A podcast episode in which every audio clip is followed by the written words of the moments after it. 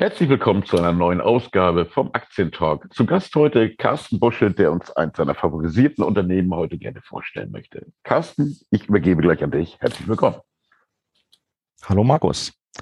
Ich möchte euch heute ein kanadisches Cleantech-Unternehmen namens ReGen drei vorstellen, auf gut Deutsch ReGen drei. Das Unternehmen hat ein Portfolio ähm, von Technologien aufgebaut, äh, mit denen man in einer Wiederaufbereitungsanlage für gebrauchtes Motoröl einen höherwertigen Grundmix von Schmierstoffen herstellen kann. Das ist insofern interessant, äh, weil es in Nordamerika an dem Punkt auch äh, sehr starke Nachfrage gibt und äh, es ein sehr bescheidenes Angebot gibt. Es gibt eine Firma, die Schmiermittel der, des Typs drei herstellen kann. Und da können sie natürlich in eine Marktlücke reinstoßen, da sie mit äh, ihrer Technologie äh, fünfundfünfzig Prozent Grundöle der Gruppe drei herstellen können. Und ähm, ja, da haben sie jetzt einen sehr, sehr guten Vertrag äh, abgeschlossen mit dem B P-Konzern. Den dürft ihr vielleicht jeder von euch kennen. In Deutschland äh, kennt man B P äh, nicht nur von der Tankstelle, sondern auch ähm, aus dem Motorölbereich äh, Castrol. Und wie gesagt, B P hat sich äh, bereit erklärt, die komplette Produktion der allerersten Anlage von ReGen, die in Texas City gebaut werden soll, abzunehmen. Und das ist natürlich ein Ritterschlag für so ein kleines Unternehmen. Aber es ist vom Börsenwert noch ein kleines Unternehmen, aber die Partner, äh, die die Firma mittlerweile zusammengesammelt hat, die können sich schon echt sehen lassen. Das ist quasi das Who is Who der, der Branche. Also man hat zum Beispiel eine Tochtergesellschaft von Koch Industries äh, an Bord, um das Projektmanagement ähm, zu übernehmen. Und äh, Koch Industries ist ein Industriekonglomerat in Nordamerika, Milliarden schwer. Äh, dann hat ReGen äh, mit P C L eines der Top zehn äh, Bauunternehmen aus Nordamerika mit an Bord. Und aktuell reden sie gerade mit der Firma Oil Tanking äh, bezüglich eines äh, Standortvertrages dafür Texas City. Oil Tanking äh, wird den meisten Leuten nicht so viel sagen, aber Oil Tanking ist eine deutsche Firma. Die haben ähm, weltweit äh, fünfundvierzig Tanklagerstätten in äh, zwanzig Ländern und ist natürlich der ideale Partner ähm, für eine weltweite Expansion. Weil momentan, wie gesagt, ist die erste Anlage, aber es sollen ähm, im Laufe der nächsten Jahre noch zehn bis fünfzehn weitere, oder insgesamt zehn bis fünfzehn Anlagen kommen. Von der Seite ähm, hat man natürlich da einen idealen Partner. Wenn der äh, happy ist mit dem ähm, mit den Arbeiten am ersten Standort, dann wird er natürlich sagen, okay, ähm, hier haben wir noch Platz bei, bei dem Standort und hier haben wir noch Platz bei dem Standort.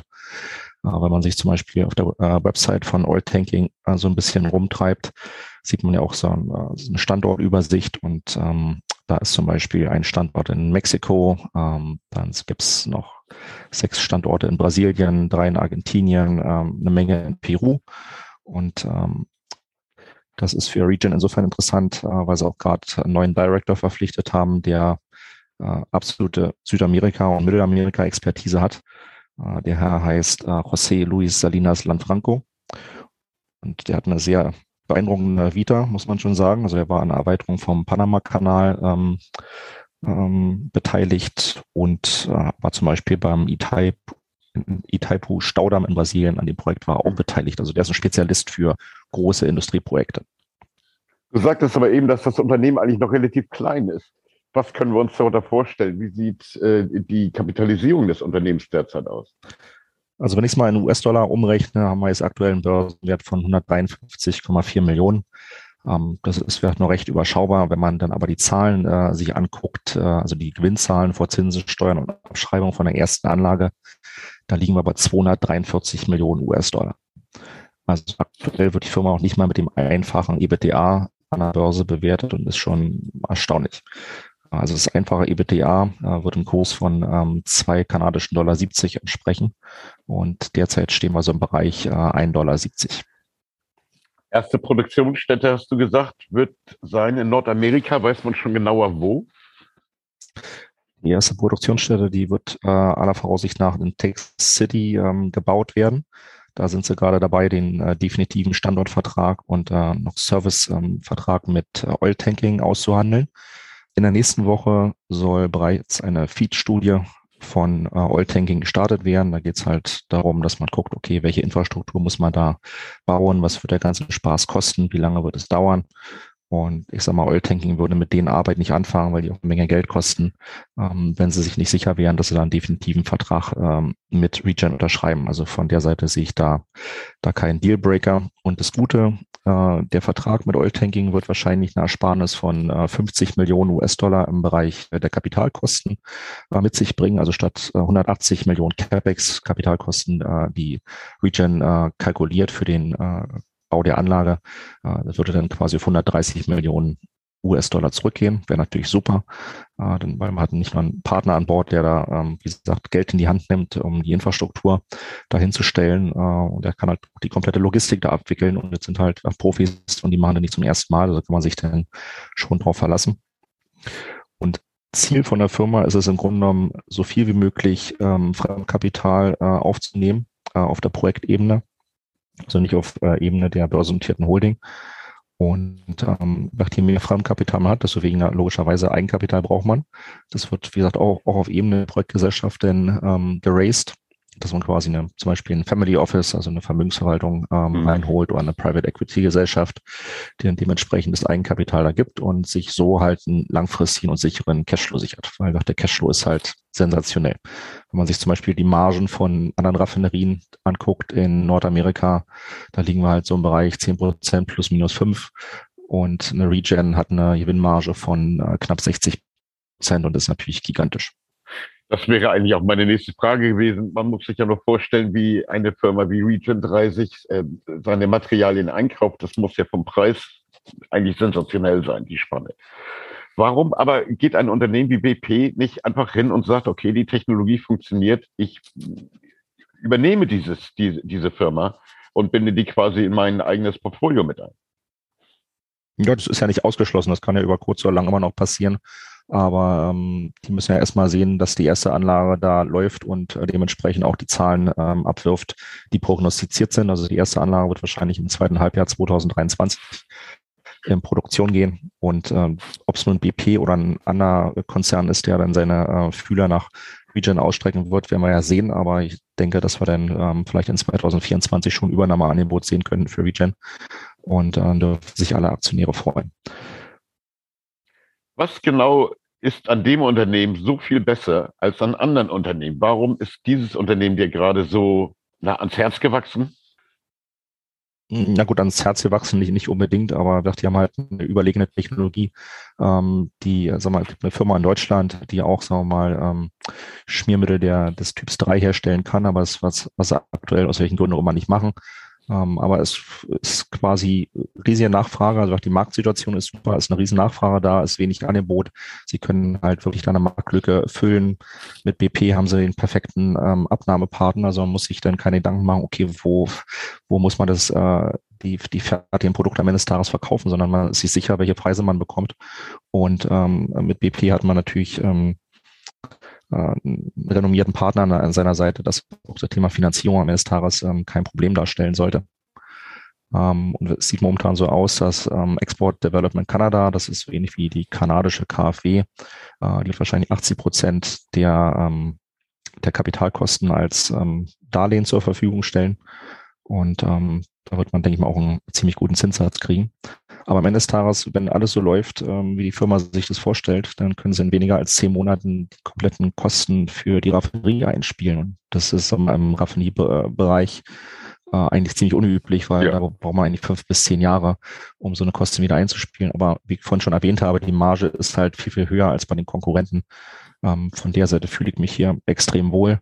Äh, es gibt in Nordamerika ähm, rund zwei Komma sieben Milliarden Gal- Gallonen ähm, von Motoröl, äh, die da entstehen. Äh, ein Teil davon wird gesammelt, ähm, ein Teil wird illegal entsorgt. Ähm, die Sachen, die gesammelt werden, da wird ein Großteil als äh, industrieller Brennstoff verbrannt, auf Schiffen zum Beispiel. Ja. Und ähm, das ist natürlich eine enorme Umweltbelastung. Ich sag mal, die Anlage von ReGen, die kam, kann am Ende des Tages äh, bis zu siebenhundertfünfundzwanzigtausend Tonnen an äh, Treibhausgasemissionen einsparen, also C O zwei Emissionen pro Jahr. Und das entspricht äh, ungefähr, also man hundertsechsundfünfzigtausend äh, Autos von der Straße nimmt. Was oh. halt Jahr für Jahr für Jahr. Also ist ja nicht so, dass... Ähm, wie gesagt, die Anlage im ersten Jahr zweihundertdreiundvierzig Millionen äh, Gewinn erwirft, sondern auch in den Folgejahren. Und die wird auch viele, viele Jahre laufen.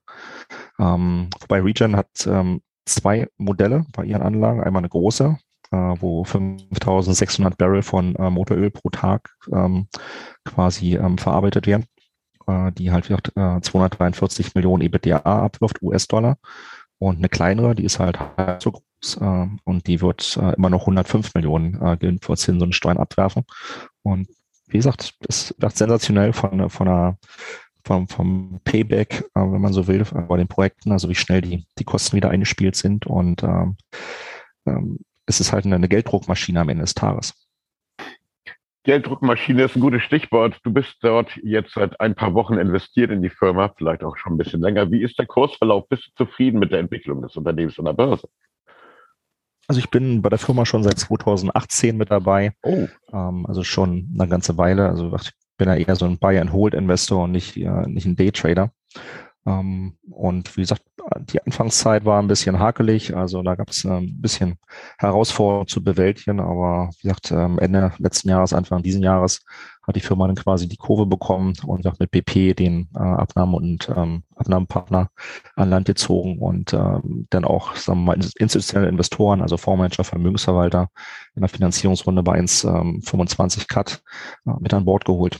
Und jetzt denken wir, dass die, die Firma ähm, über den Berg, wenn jetzt, wie gesagt, der Standortvertrag noch kommt, denn wir hatten ein Termsheet von Export Development Canada, äh, Canada zum, zu dem, zum Fremdkapital, der Eigenkapitalpartner auf Projektebene und der Abschluss der Finanzierung noch in diesem Jahr, dann ja, kann mit der Firma nicht mehr sonderlich viel passieren. Also die Kursentwicklung in diesem Jahr ähm, war sehr erfreulich. Wir waren zwar dieses Jahr schon ein Stück höher, aber ähm, haben uns äh, nach der Finanzierung äh, auch jetzt ja auch deutlich wieder zurückgekämpft und äh, sag mal, haben äh, das äh, neues Allzeithoch im Blick. Äh, der Analyst von Paradigm Capital hat neulich sein Kursziel von zwei Komma sechzig Dollar auf drei Dollar erhöht. Aktuell sind wir, wie gesagt, im Bereich eins Komma siebzig.